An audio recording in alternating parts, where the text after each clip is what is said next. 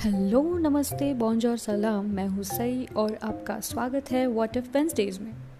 एक नया वेंसडे और एक नया वियर टॉपिक आज का वॉट इफ़ है what if you if you drink hand sanitiser जैसे कि हम सभी आजकल बहुत ज़्यादा सैनिटाइज़र का यूज़ कर रहे हैं। What if you drink it हाँ देन आई गूगल्ड इट मुझे मिला कि हमें पता है alcohol gets you drink drunk sorry hand sanitiser contains a whole lot of rubbing alcohol so thanks to transitive property hand sanitiser should get you drunk too right technically yes पर इसका मतलब ऐसा नहीं है कि you should drink it right so people who feel और want to drink sanitiser is the fact that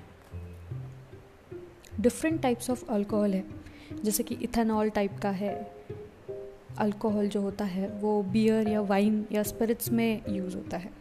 और isopropyl alcohol is the type of alcohol use in hand sanitiser and any rubbing alcohol तो इसको consume करना can lead you to being really sick क्योंकि ये chemically adulterated होता है सो so ये toxic होता है।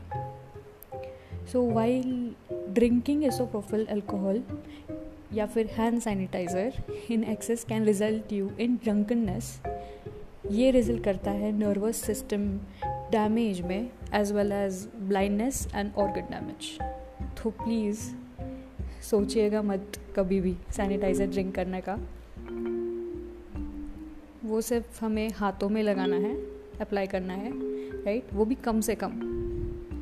क्योंकि किसी भी चीज़ का ज़्यादा यूज़ करना हमेशा हार्मफुल ही होता है। ठीक है? तो आज के लिए बस इतना ही था। मिलते हैं नेक्स्ट वेंसडे में एक और कोई तो भी वियर्ड सोच और टॉपिक के साथ।